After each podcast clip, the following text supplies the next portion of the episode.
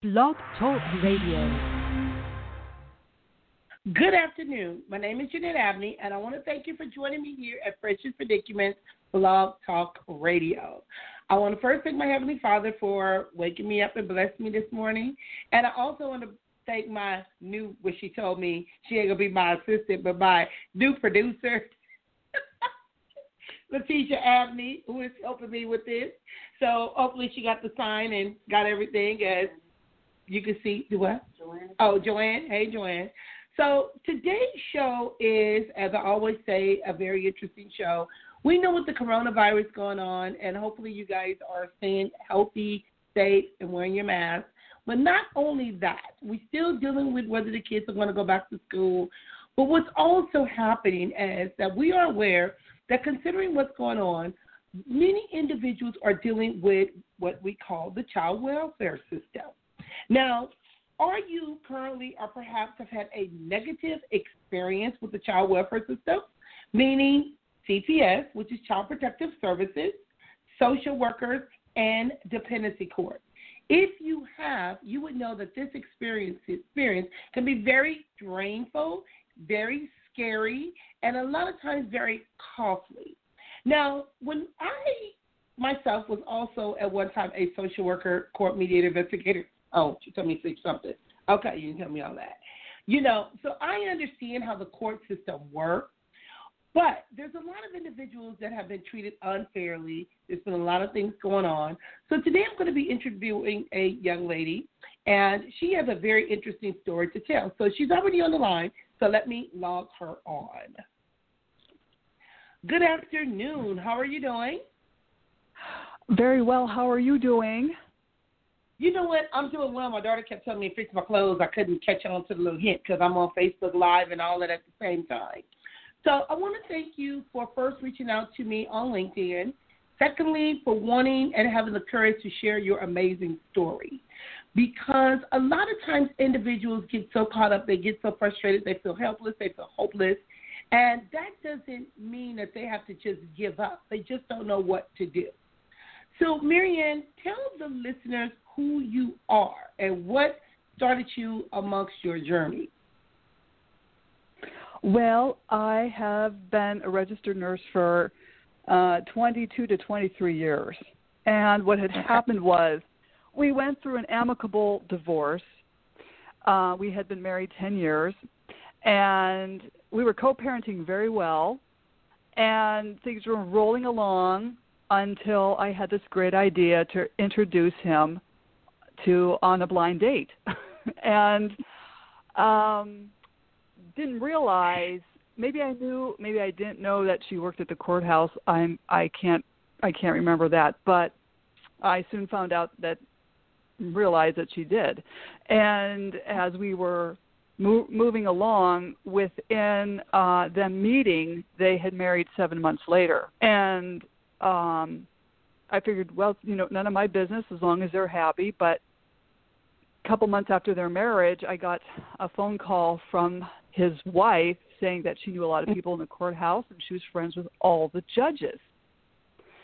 And then I wondered what that meant. I didn't know what that really, you know, what does that mean to me? Then Mhm. about a month or two later, uh the both of them, my ex and her show up uh on my doorstep and she said in front of him, I know a lot of people in the courthouse and I'm friends with all the judges and I do believe she mentioned she knew everyone in the state police barracks as well. and I'm like didn't know what to really think of that until things really started happening a couple years later. And within Mhm. that couple years, uh, I noticed a change in my oldest child's personality as well.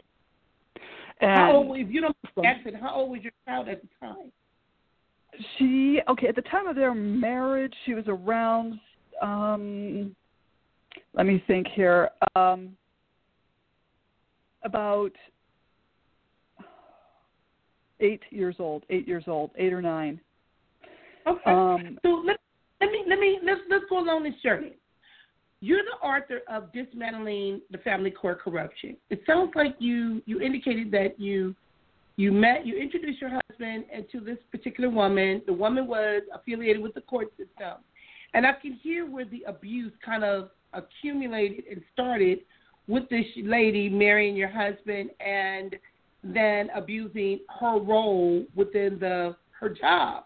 Now my question to you is how did it come or how was you served or because when you the, being the author of this book and talking about the family court system because some individuals come into the family courts by either family court sometimes it's dependency court where cps get involved did child protective services ever get involved or was it just a family court issue oh it was uh, uh, child protective services did get involved uh, very strange enough how it happened was uh, my daughter told me she had a singing function and I said, Great, I'll go. And she said, Mom, you can't go. I said, Why can't I go? It's a public place. Why can't I go? Mm. No, Mom, you can't go. I said, Well, I'll make a phone call. No, you can't. And then I said, Well, just last week you told me school was so important and who cares about your your singing career? And I said, I've never heard you call your singing career dumb because you're an excellent singer. So why can't you know, why why is this happening? And mm-hmm. um so I said, if you think that since I can't go to a public place where you are supposed to sing, and I'm finding this out at the last minute, you can go to school. Because as far mm-hmm. as I'm mm-hmm. concerned, you're lying to me about something. And another factor that was playing into this was she wanted boys up in her room for two and a half hours, and I was not allowing that. That was playing into this as well. So um, what happened was I took her to school, and her father picked her up and took her to the singing function without my knowledge. So okay. then when I went to I, I went to pick her up from school and she was not there. But this is so convoluted. I, I totally apologize because so much happened at once. But during you don't the have day, to give all your, you don't have to give us all the details in the details of the story, but the main thing that the listeners and what I wanted to bring out of your story is because you had firsthand experience with the corruption within the child welfare system. And you gave me some pointers in regards to the fact that you knew that she was already employed with in the, employed with the court, and she made that be known, and that CPS did get involved. Now, like I mentioned earlier, I was also previously a social worker, worked in the courts. I did a lot of things. I still do the 52 week child abuse program for families. And one of the things that I've noticed, and I kind of reached out to some individuals, they will either be calling in or perhaps maybe listening, is that a lot of times CPS are brought into situations and you would want to the family to be get better, not to get worse. And a lot of times what happened is sometimes families don't know what to do or how to navigate their way through either dependency court or through family court, and it can become quite challenging. Now, one of the things that I notice, even being a social worker, when I get phone calls from families and I can tell that there's a battle in regards to custody, even as a therapist, I'm very hesitant about those cases because I'm firm but I'm fair and I'm honest and I'm not going to get caught up in the shenanigans sometimes of what's happening with the family. But I noticed that a lot of times in the courts, the judges will either side with one parent versus another parent, and in some cases, when people are calling in making false allegations to CPS, sometimes social workers don't know who to believe, who not to believe. But I noticed that there's been a lot of biases, a lot of um, racism, discrimination, stereotypes I notice a lot of things in that nature. We have a caller calling in. Let me log on this caller. Hi, this is Jeanette. Welcome to Precious Predicaments Blog Talk Radio. How are you doing? I'm doing good. Hi, Nancy. I, I know your voice. Nancy, what do you want to share as it relates to this topic? Because you mentioned something on Facebook in regards to being an Indian, and I wanted to say I think that even in the court system, they always say what is your um, your your race, because if one has an Indian descent, Native American or Indian descent, yes. there's something supposed to happen in the court. Well, what do you want to share? Um, with the um, Native Americans, we do have our own rights. However, um, they are um, they can be misleading. Um, a lot of a lot of people automatically think since you're Native American, you automatically get um, benefits for um, money coming in, and that's not true. Um, Correct. I I was in an abusive relationship for 15 years, and I had was working three jobs, and my ex was only working one job, and I ended up um October, I think it was the 28th or 29th of October of 2007. I ended up losing control of my anger, and I ended up beating him up. He got put in the hospital, and I ended up losing custody of my kids. And I've I fought for my children, and I tried to use um, Native American Indian child welfare to Mhm. regain custody of my children, and they would not help me because I was not in my um, reservation jurisdiction where they could step in to help me. Mhm. So I was I was aced out of getting custody of my children, and I had paid several thousands of dollars to an Mhm. attorney that was fighting for my children to regain custody. And and 2015, I ended up um, going into court, and the judge slams the books in my face. He goes, "No Native American deserves to have their children." Wow. So that was really harsh when he said that, and I did. I just shook it off. I just, you know what? I'll pray for you. That's Mhm. all you can do is pray. Pray for your enemy and allow allow God to work in their lives. Mhm. Now it's interesting, and it kind of brings up one of the things that I er, said earlier is when individuals are may not be aware because you have what's called general neglect. You have not only general neglect, you have physical abuse. You, there, kids enter the system for, in a lot of different ways, and one of the things is because you got arrested for domestic violence, and children that witness domestic violence, they also the parents can be charged with um, child endangerment if you are with them. In your situation, Yeah. you said you also fight for, fought for your children. Were you? that the judge made some comments that you felt was not appropriate. Did you take the legal measures to try to fight a complaint? Did you? How were you treated by the social workers? What was your experience with that?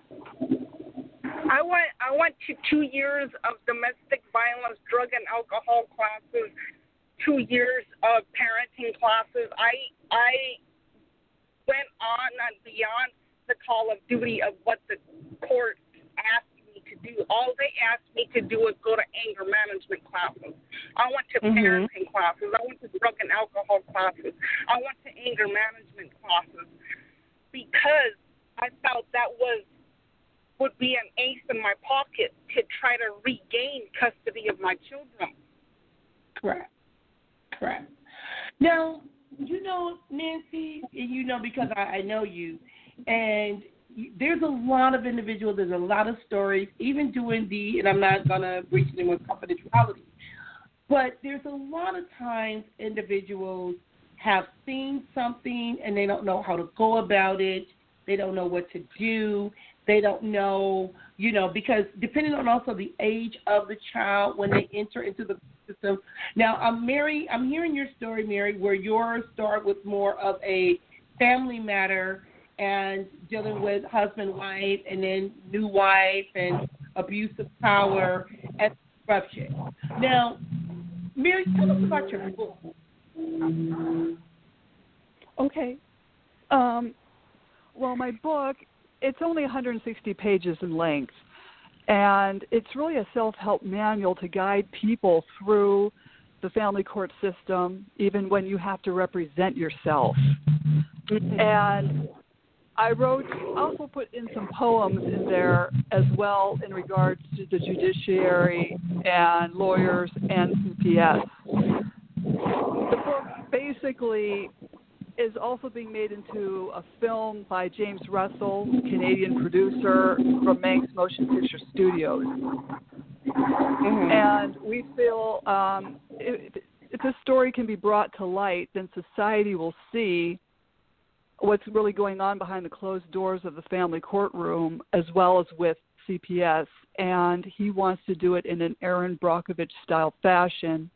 And he's looking for an A-list director and an A-list actress to to uh, make this happen. So so that maybe the corruption will stop. Because when the movie Erin Brockovich came out, suddenly everyone was concerned about their drinking water. Well, maybe if Mhm. a film like this comes out, maybe suddenly uh, people, the general public that doesn't really know or understand how this works and how, like with this other woman, Nancy, I guess, was talking about being an American Indian and and what they did to her. They Mhm. will start discovering stories, and all of this can be brought to light, and maybe there will it will bring change. I want it to bring Mhm. change. I want family court reform. I would like to see uh, video cameras installed in all the family courtrooms. And yeah. the fact Mhm. is, there's no jury, and there has to be oversight with these judges. They're getting away with listening to a caseworker who I don't know if I could prove it, had it in with the the wife of my ex, if I could prove it. Really, I, I'd pay hundreds of thousands of dollars just to prove that, because Mhm. what had happened was the reason why I wonder was when the caseworker came to visit me, she came through my door, and the first thing she said was, If you're indicated on emotional child abuse, you're going to lose your job as a registered nurse. Wow. And, And you know I what? said, there is, there is some truth in that because I know that being a social worker, being in, working in the court system previously, is they used to have a database and individuals are being live scanned. And if an individual was re- uh, arrested for child abuse or child endangerment, years ago they used to be placed in the registry, and that would affect their affect their employment. To where now only certain things, whether it's sexual abuse of child or physical abuse of child, are now more individuals getting in trouble versus because they're able now to go back to court to try to petition to have their charges um, modified or reduced under the penal code of 1202.3 of the penal code because of it was having a definite impact because you had parents that were disciplining their children that, that were raising their children the way that they were raised and didn't realize that what they were doing was considered child abuse or child endangerment. So there's been a lot of other factors. Now, we know that the child welfare system was originally designed to protect children from child abuse. I'm not going to minimize that because there are children out there that are being abused, and sometimes they Right. they go up under the radar. I the one of the issues that we're having is depending on how much money you have, who you are. Mm-hmm. A lot of times that makes a difference in the court system, and that's where it becomes unfair. Now, one of the things you mm-hmm. said, like having cameras in the courtroom, and individuals can also get copies of their transcripts, but it's very difficult to find an attorney that will help support you when you feel that you've been treated unfairly, stereotyped, or there was some type of biases. And especially if someone is dating someone that and they're abusing their power. I know myself being in in the courtroom, I had a lot of challenges, especially. And it sounds like you are from Canada, Mary. Is that correct? Because you said "Oh the no, I'm around word. Pittsburgh." Oh, you're in Pittsburgh. Okay, thank you. So, and sometimes each state have different laws the way they interact with the parents. But one of the things that I've noticed is the social worker biases. Now, years ago, I, I was a term therapist for San Diego County. I had to discontinue that because there was a lot of things that I saw. And one of the things that really bothered me was the way that most of the social workers have their own underlying biases with the parents. Let's say, for an example, a parent can have an alternative lifestyle, but yet the parent can do the program, get their lives back together, but because of the social workers' beliefs and stereotypes, they would fight against the kid reunifying with the parent. And that was very bothersome, especially if the parent did what they were supposed to do to get their children back. I saw a lot mm-hmm. of that, and that could be tied into the corruption or, you know, families being torn apart where they may feel that this couple shouldn't be together or they have belief that there's domestic violence going on in the home, but they don't have any proof. So a lot of times I've seen where lives were destroyed more than the family reunified and put back together. Now I know mm-hmm. that your story is personal, but have any other parents ever reached out to you and read your book and said, "Hey, thank you for showing us or providing this information"? And how did you even gather a lot of the information to put the information in the book? Oh my gosh, that was a mammoth task. Yes, I have had parents contact me, and um, and and they they've been wonderful. I have talked to parents, and uh, they are thanking me for coming forward with this book and I just explained the story had to be told because I mean they removed my kids based on mm-hmm. emotional abuse allegations that were actually back to back. I had two of them 4 days together back to back. I was cleared of one. 4 days later, I had another emotional abuse indication on the next child, which cost me my job as a registered nurse because mm-hmm. during that time the hospitals all had to have their uh, staff with child abuse clearances. Well, I couldn't get mine in time because my hearing for the child abuse wasn't until first of the around the first of December. So I was out mm-hmm. of a job. Um, okay, you you you asked me a second question. I can't remember what you had said. About gathering the information because a lot of times oh. because there's a and one of the things that a lot of individuals don't know is when you're dealing with the child welfare system, there's no guilt or, guilt or innocence. What you have is what's called a true finding. So if they find or have information that they believe happened, sometimes individuals can have what's called a voluntary case, or they can either have a case which either is in family court or it can be criminal court, depending on the allegations. Now, your allegation you said was more emotional abuse against a child, and that's something new because a lot of individuals don't even know what that means. But when you're talking about um, calling kids names, putting kids down, you know, screaming at children, those are some of the things now that individuals are considered to be emotional abuse against child. But a lot of parents may not even have found or thought that there was anything wrong with that. So instead of correcting the problem, you may be removing a child from a home, placing the child in a foster home, a group home, putting the child up for adoption, and a lot of times the families are not getting the help. So when I was asking the questions about putting this information together for a book, and I know it can take a lot of work, and especially when you have a lot of individuals and you're dealing with your own pain and trying to separate your emotions and trying to get things done I'm quite sure there's a lot of individuals that commend you because a lot of parents that I've known personally was afraid. How did you deal mm-hmm. with your fear? It's, it, well, I just try not to. I, I compartmentalize. When I was writing mm-hmm. the book, I just had to not. I mean, I had to reread transcripts. I had to relive, relive the whole ordeal all over again, and and when I was reading it, I'm glad I was because I was learning more and seeing more insight into this case. Whereas mm-hmm. the, the second emotional abuse indication was, of course, I knew was that I would not let my son ride his bike around the block, and I took away his Xbox.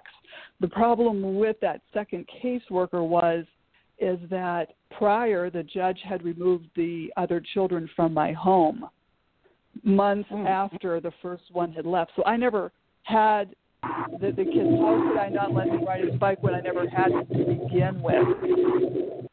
So they they've got some issues there, and it was all a one-sided interview. They never interviewed my parents. They never interviewed my sister-in-law, or basically my husband. Uh, she all, all she did was ask him what he did for a living, and she even got that wrong.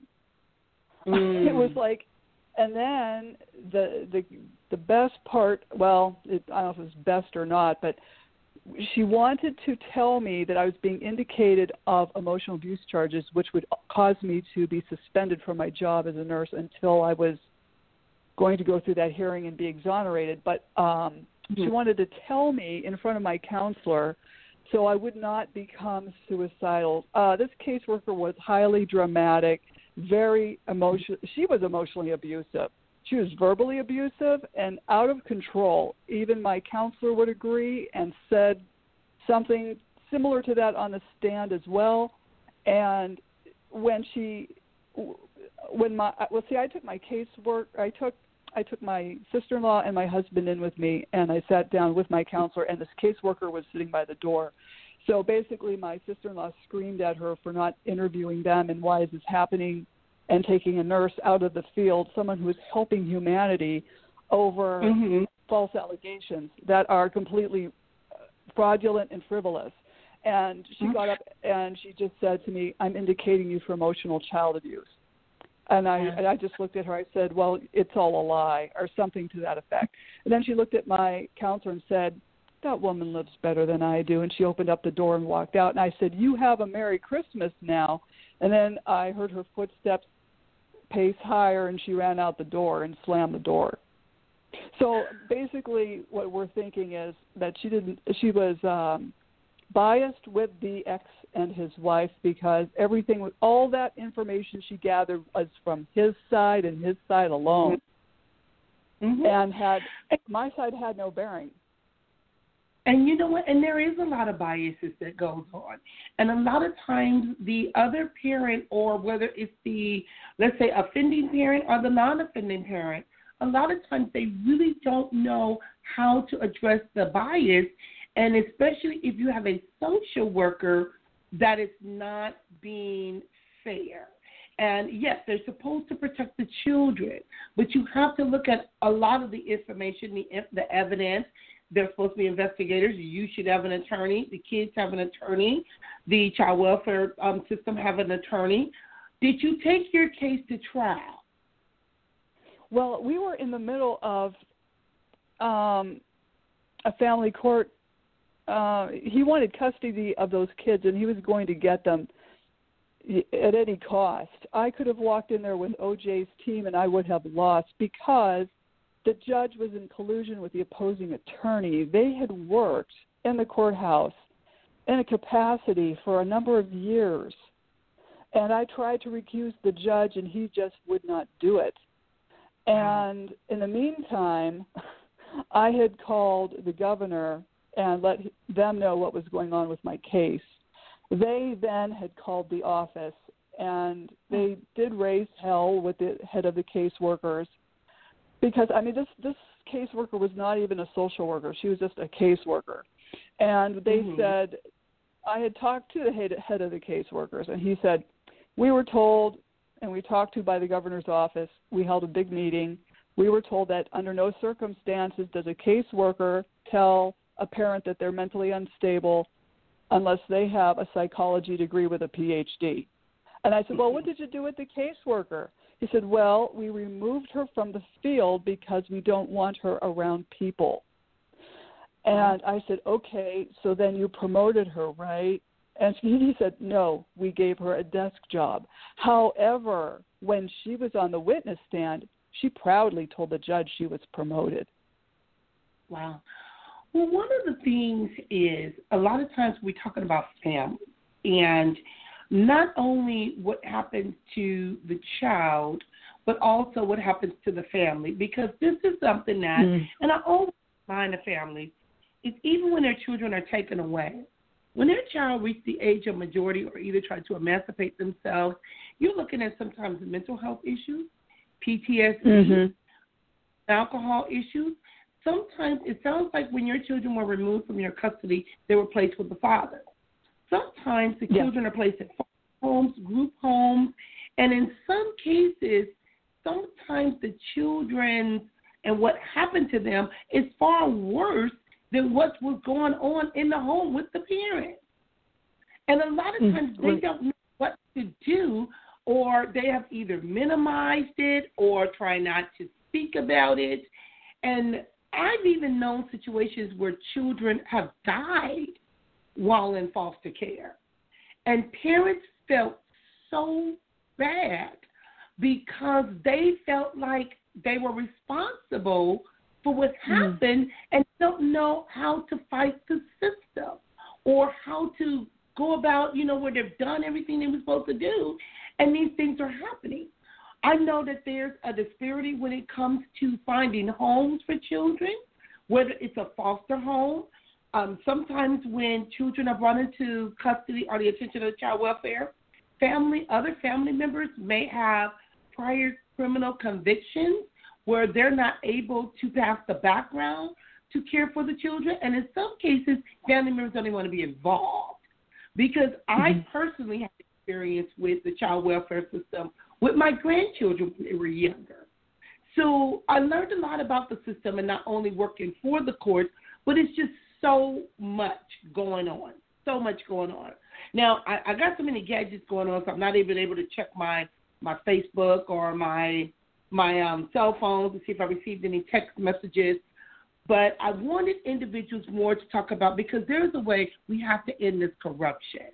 There's a way we mm-hmm. have to bring things to people's attention so that we can have some type of courtroom, you know, and making sure that individuals are receiving the services that should be required because each case is different.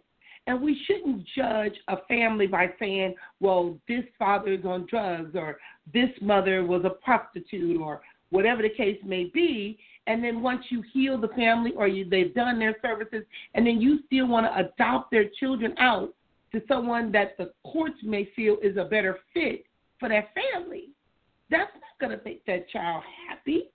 Now, Nancy, mm-hmm. I'm going to log you back. You just had a lot of background noise. So I had to put you on mute to so we can get off the Nancy, do you have any questions or concerns? What are some of the ways that you think that end or bring this corruption to an end? What needs to be taken care of is they have to go to the head of the haunch, the head. I mean, not just the. I think what they need to do is go to the gen, general attorney's office. We all need to get together and petition for parents who has lost their children for no reason. I mean, I had I had I had sustained 15 years of abuse, PTS, emotional, um, physical, financial, everything you possibly can go through, and then I had abuse on top of um, dealing with um, going through a mediator, a monitored mediator, children, and mm-hmm. this this agency that was that was what was in business now is out of business and they've been out of business for at least 10 years now because they was not doing their job properly because mm-hmm. there was a child that was killed right there on the premises of the of the where where they was doing the monitored visitation. Wow. And um my son was ran over and I reported my ex husband because he was neglecting my child. He didn't care. And then it came comes back. Oh, he wasn't ran over, but I have pictures of it. I have pictures of him being run over, and all the scar damage that was on his arm and on his leg.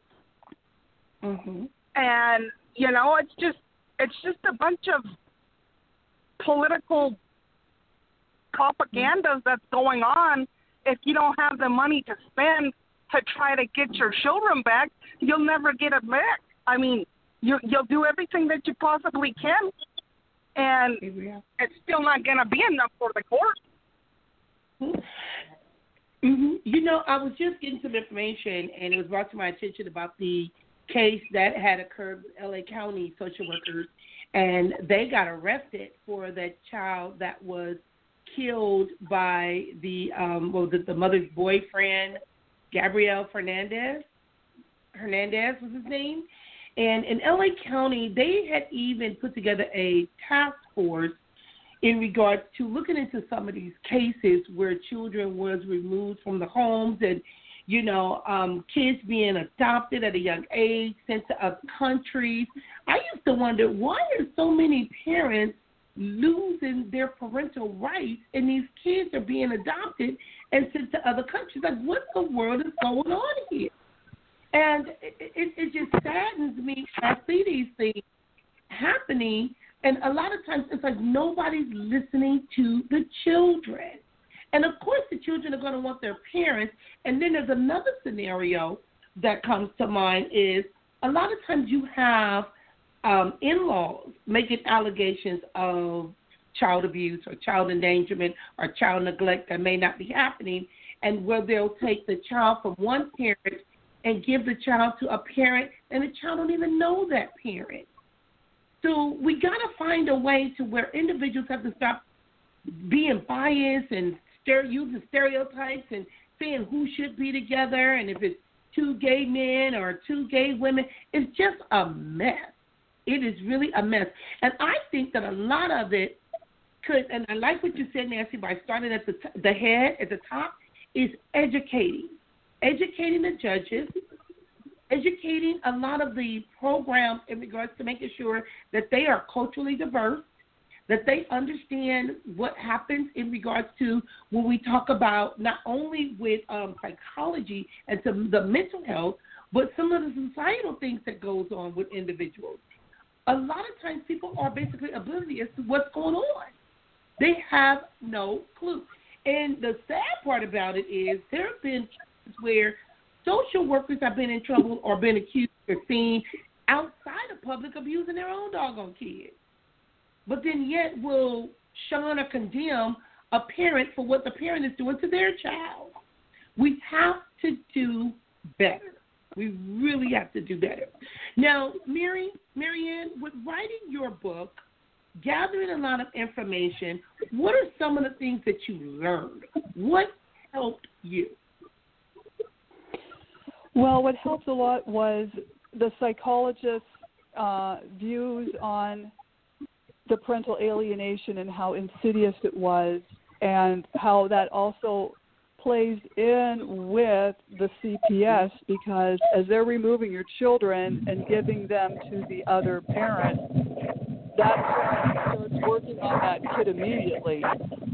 And um, I'm losing my train of. Um, I'm trying to. Um, I have tried to talk to two judges I mm-hmm. I have tried to talk um, to two. I'm I'm willing to try to to reach out and send letters of intent to just. Mm-hmm. I've even requested just ten minutes of their time. Here's two mm-hmm. handouts mm-hmm. on parental alienation. Let's talk about what family court has on the effects of these kids, and also bring up CPS involvement. And that's all I wanted was 10 minutes of their time. I know they're busy. I was not wanting to, to to discuss my case whatsoever. It's a dead case. It's over with. My my kids have aged out, but they refuse. They flat out refuse to talk to me. So I'm willing to try a couple other judges around here, but then I don't know if educating these judges because as far as they're concerned, they know it all, and they have. I've been. Oh, I'm sorry. No, what I was um, saying is uh, that is a problem because with parent alienation, that's a term that many individuals still don't know what that means. And a lot of times we saw with parent alienation where parent one parent would alienate another parent, but then yet how society and how the child welfare system is also alienating the parents from their children too. Now we have another caller on the line, and like you said, a lot of times they may think that they know it all when it comes to a court in the courtroom, but by the same token, they're looking at loss. They're not looking at the emotional impact. They're not looking at how detrimental that is. And I'm not saying that all kids should go back to their parents, especially it depends on what's going on in the home. But I think that mm-hmm. more needs to be done in regards to reaching out and working and helping in regards to making sure that the services are provided, that the children are basically their needs and, and things are taken care of, as well as the parents. Let me log on the next caller. Hi, this is Jeanette. Welcome to Precious Predicaments, Blog Talk Radio. Thank you for calling. How are you doing? Number is two two. I'm doing good. I'm sorry I'm late. I had to take a friend of mine to a medical appointment, but I came in on the entail of her talking about CPS parent alienation in the courts, and um, I didn't get to hear all of what she had to say, unfortunately. So I'll have to listen to it again because you know that I am very familiar with that, Miss Jeanette. Yes, I do. And parent alienation with the courts, yes, that's horrible. And CPS, oh, that's even more horrible. But you need to go all the way, and I don't know if the caller did, all the way to the appellate court. Because once CPS and the judges have done what they've done, if you make sure you file your appellate things, at least everything is in there so that when and if the kids are not returned home or they're in the system or whatever, they know that the mom or the parent did everything they could, no matter what other parent says they didn't do. When they get older, they'll find out because it'll be documented in the records. As you know, I have been through that and done that with families, and I've done it with myself. As I was a foster parent for many years, helping other families get their kids back, taking care of kids that didn't go back, dealing with the corrupt system, the alienation of parents, and the judges. And there are some judges who think they know it all. Uh, but they're like you had mentioned. Uh, briefly, I heard something about the law, and yeah, there's the laws they have to go by, but also it has to do a lot with the social worker and everything else and all that. So uh, it's really sad, and um, I'm not sure if you want to ask me a question. I can give you my input on something because I didn't get to hear all of what she said, but I'm really sad to hear about what she was talking about.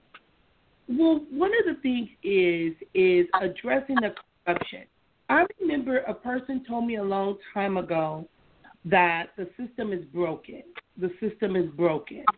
And when he would say that, I would hear him, and then in the capacity in the work that I do, because you know what I do, is I was like, if it's broken, how can we fix it?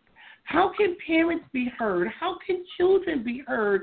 How can I mean, we have CFT meetings? We have all of this stuff, but a lot of times it's still breaking those those barriers and those biases. You know, because you know, caller that just called in for years, they thought she was crazy, and I kept saying she is not crazy. There's nothing Mm-hmm. wrong with her, but they have a bias. Uh, They, they have their strong views as it related to you. And it wasn't nothing you could have said was going to change their perception of you. Well, because they don't like parents that advocate for their kids. Mm-hmm. And you Mm. know, I told you recently, you know, I went through this because somebody was mad and alienated at me, and they made up all these stories, and I had CPS all of a sudden out, and so I've gone through all kinds of stuff, and now they're getting ready to close the case because everything's been fine and there's no problems, and they're not getting what they want. I know they're not happy about it, but I made a point of telling the services that I wanted in place for the first time that I couldn't get and keep. This time, when they asked me, "Well, do you think you're do you think you still need our services?" You know what I told them? Don't plan on leaving me ever because I'm having you stick around. You know why? Wow. Because as long as you're here, CPS, and you're giving me all this positive feedback, what can CPS do to me? The minute you're gone, or somebody is uh, mad, an alienated parent, or CPS social workers pissed off because you they they didn't get the case close, they're taking the kids the way they want, or or the attorney. I don't want to talk about attorneys, as you know, I know all of them, and um. And I'm going to tell you, it has a lot to do with the attorneys. And let me tell you, Yeah. in my case, you already know, as I've said to you before, one of the attorneys, she, I said, I even said to her at one of the meetings, the rap meetings we had, you know what? Why don't you just take them? Why don't you take them home and live with you? Okay? Because you are trying your best to get my kids out of here.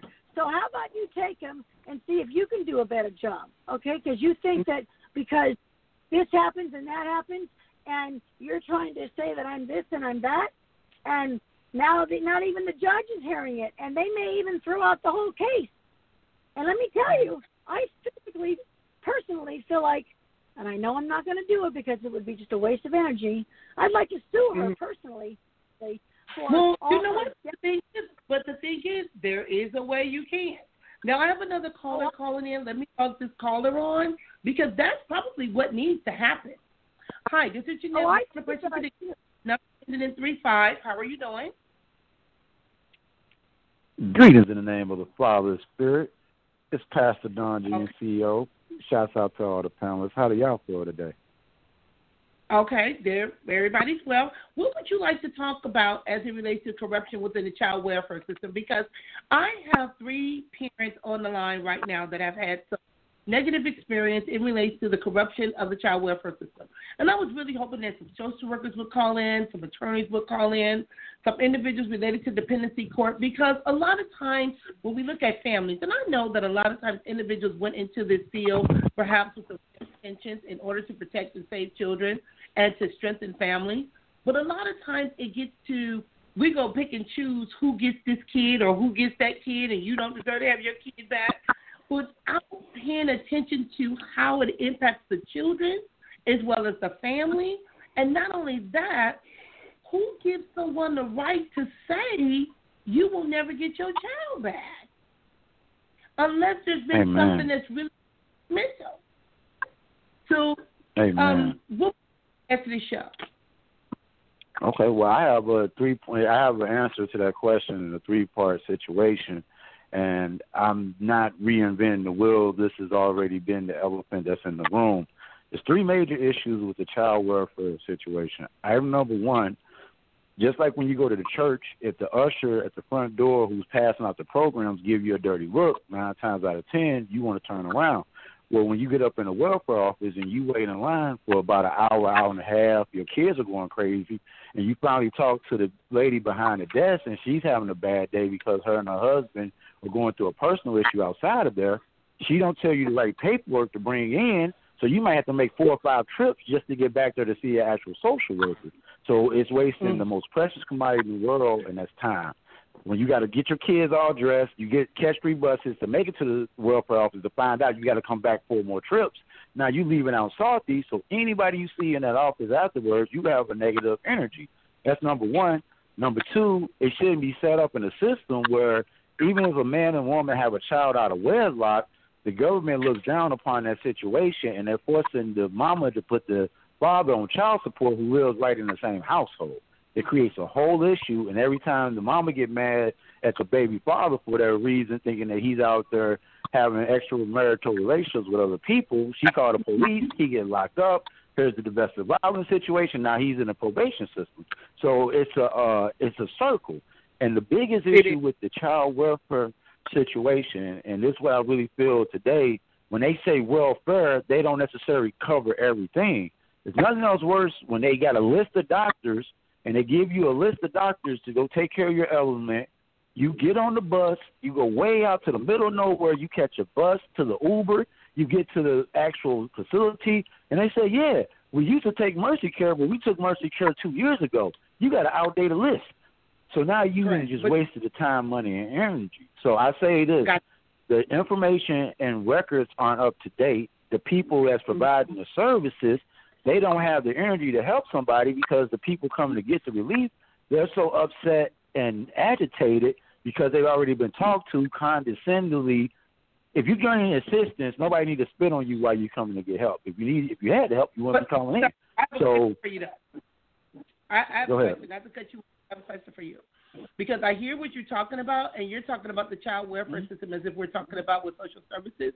What we're talking about more has to do with children and families that have been separated from their parents because of either false Oh. allegations of child abuse, not tra- not welfare in regards to trying to get child support. Now, a lot of times what is individuals' children have been removed, families have been destroyed to where, like one woman said something about the kids said the mama took away the Xbox, or you got a teenager in the car, or I remember when Creflo Dollar got arrested for allegations of child abuse, where his daughter had climbed out of the window to go to a party, and they got into a scuffle, and you know, or a child to say my parent hit me, or my, and then now you got CPS knocking on your door talking about taking your kids away and arresting you, but then now you have social workers with biased attitudes basically destroying your life without getting all the facts. Because there is no guilt Okay. and innocence of a true finding. And then well, we got one woman that was a nurse, and her nursing career was practically almost destroyed over false allegations made by her husband, which brought her to the attention of child welfare. We got um, another lady where she has adopted children that were disabled, has a very strong personality, and social workers do not like her. So they made her life live in hell, trying to take all her kids away after taking away trying to get an adopt, the child adopted. We got another lady who's on the air, air. She's Native Indian, and she had experienced domestic abuse from her husband. Then she had a physical altercation, and CPS got involved, and she has not seen her children in almost 15 years. And there's a lot of corruption within the child welfare system Okay. 100%. And especially whether you live in LA County, San Diego County, Riverside County, and all over the world. Individuals have said it is a broken system. And when you get individuals that, let's say, marry someone and, you know, you got a, a ex and the ex is upset and you find Right. this a lot you find individuals going through child custody issues. And sometimes the social workers don't know who to believe, but they don't have to be biased. There shouldn't be the corruption. And then we brought up the, the Well- case of situation in L.A. where the young man was killed by his parents, and the child welfare system failed him. Now we have what's called mandated reporters. Now, with a mandated reporter, the mandated reporter is not to investigate the case. They're only to basically call child welfare or CPS to make the report. But you're only a mandated reporter when you are within the scope of your employment, meaning when someone discloses allegations of child abuse or child endangerment, we have to report it by law. That was something that we're talking about with the kids going back to school, meaning that if the kids are not in school, kids may be subject to more abuse because it's not going to be able to be reported. So that kind of takes away from also that system in regards to making sure that the kids are being protected. But are they actually protecting the children, or are they so burnt out to where they're causing more harm? Now, Mary, Maryann, what do you want the listeners to know as it relates to, like you said, some of the corruption that you've seen, some of the ways that we can do better, um, some of the, I mean, because people have basically um, done a lot of things, and and and uh, what, what else would you like the listeners to know?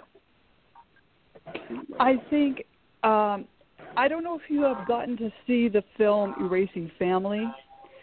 They had talked about Sweden's model of when couples get divorced, and they just Mhm. sit down and they um, divvy up how they're going to pay for Johnny's expenses and days with Johnny, and they keep it out of the court system. And if Mhm. that could be done and without someone being malicious and making false accusations on someone and to the point where actually my career was destroyed as a registered nurse because of all the family court and all these lies of CPS it totally unglued me to be honest with you and um I had gotten a lack of concentration and my counselor had my my nursing license pulled based on the fact of the post traumatic stress disorder brought on by the family court system. So Mhm.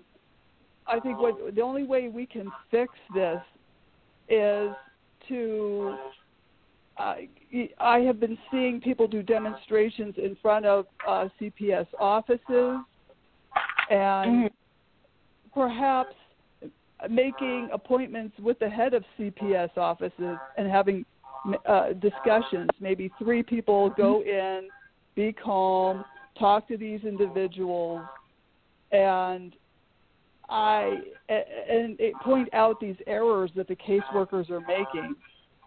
Yeah. Um, and as And you far know, as I want to say, I want to say, Maryann, I commend you because it can happen to anyone. Even as I'm listening to these stories, it reminded me of even myself. I remember when my youngest grandchild was brought to the attention of Child Protective Services, and here I am trying to make sure that my son and his baby mother was given services because they were both young parents. And they brought my grandchild into the system. I was basically um, raised, help raising my grandchild and the mother of the child, only to later have the social worker be angry with me because I was a social worker, and then she tried to come at me with failure to protect the young lady that was dating my son after the young lady stabbed my son two times, stole my car, and it was a mess. And here I am telling them I can't handle the situation, and instead of them working with the child or giving us resources, the social worker filed allegations against myself, only to me to be going through my house recently and finding paperwork, and I'm reading. I'm like, no, this woman didn't say this. This is a lie. How dare this woman say this about me?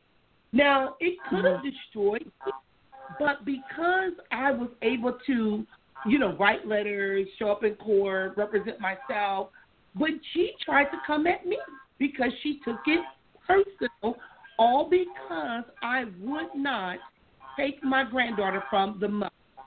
So then when the mother got in trouble, she sided with the mother to try to get the mother to come after me but then when the mother wouldn't, she came after me personally.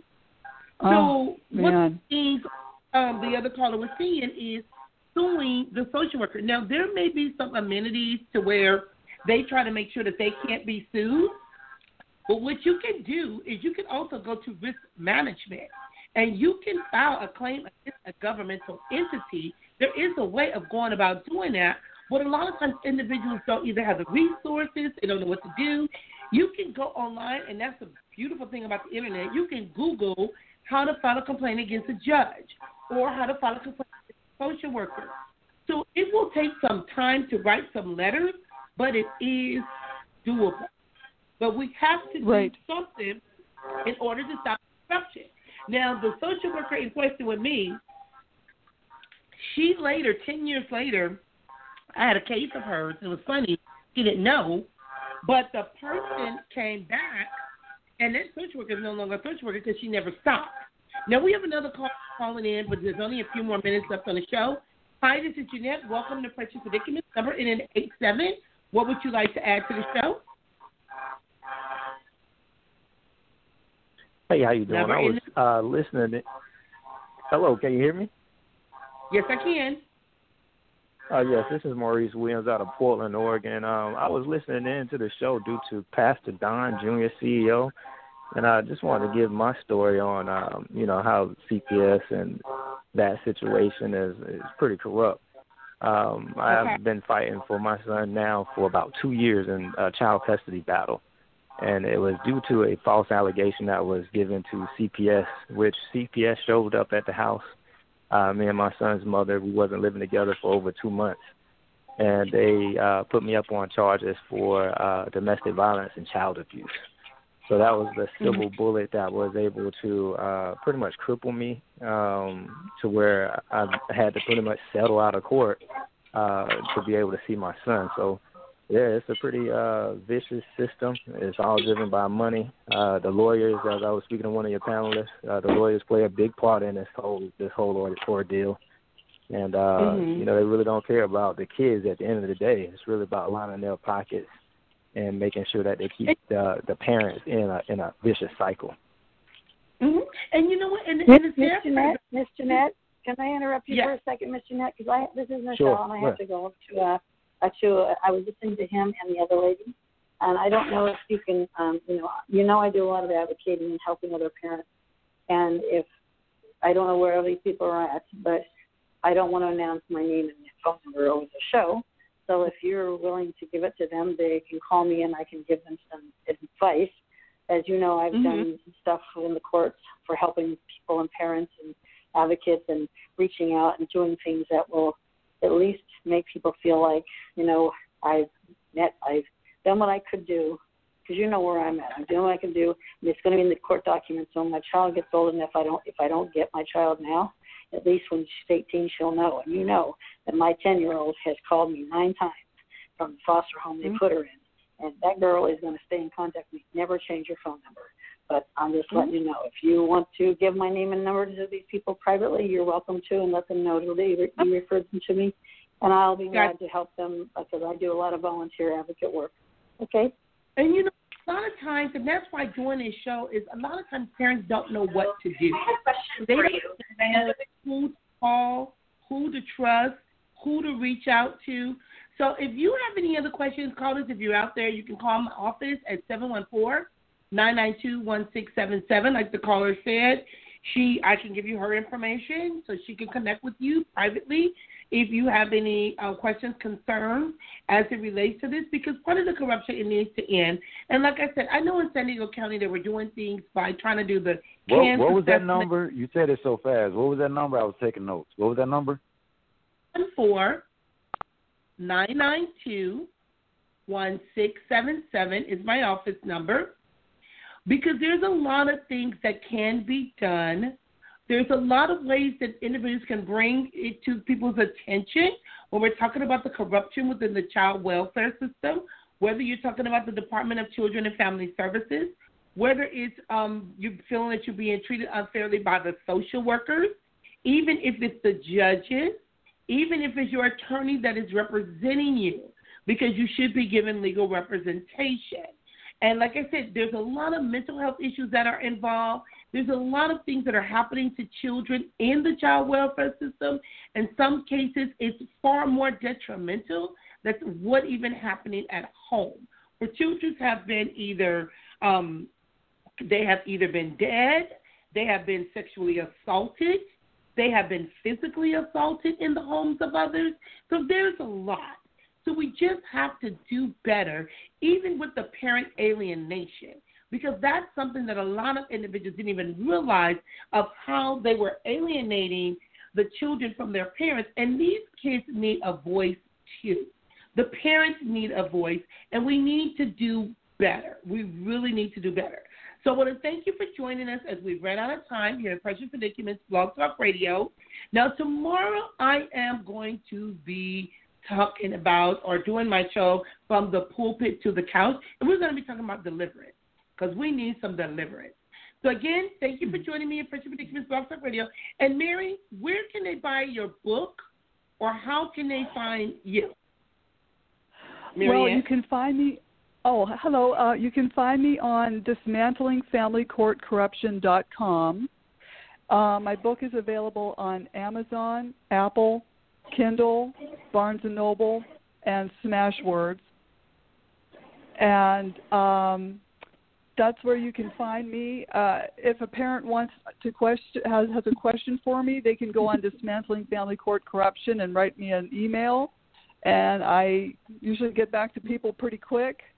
I'm here to help people and give them advice on representing themselves. I'm not an attorney, but I can give you advice. I've won two cases out of three in Superior Court, and I'm here to help and change the system. Got you. And you know what? That's the only way to change the system is by saying something when it's not right.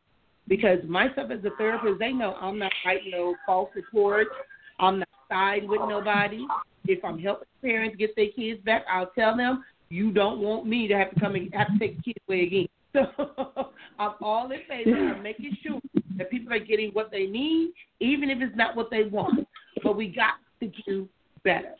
Again, thank you for joining us here. Jeanette, Jeanette, Jeanette, so can, can, I'm sorry, I, I didn't get all her information. Can I get it from you later? Because I didn't get to get all her information. Dismantling parents is what I got. But and is that the are you the nurse that uh are you the nurse too? Yes, I, I, she's I'm, a nurse. Yeah. She was a nurse. Okay, I because I was. was a nurse, and that's interesting. that's so I know I was a nurse too. I would like to talk to you more and get some input from you on about me. But like I said, I, I I'm not an attorney either. I've worked in family and juvenile law. I've also because after I saw the system and being a foster parent, you know, but I advocate. But I I would like to see your book and read your book. Uh, Is it available on Audible? No, it's not. I wish it was. I just can't afford to do Oh. that right now. That's fine, but I want to get the name of it so I can at least find it and pay attention to it. So, okay. Oh, sure. It's, All right. it's Thank you so much. Dismantling family court corruption. Okay. It's called That's a good name of a book. dismantling family court corruption, and I'll get that to you, Michelle. Okay. So until Okay, tomorrow. okay. Thanks for joining us here, Precious Predicaments. Bye bye. Thank you. Thank you so much. Thank you.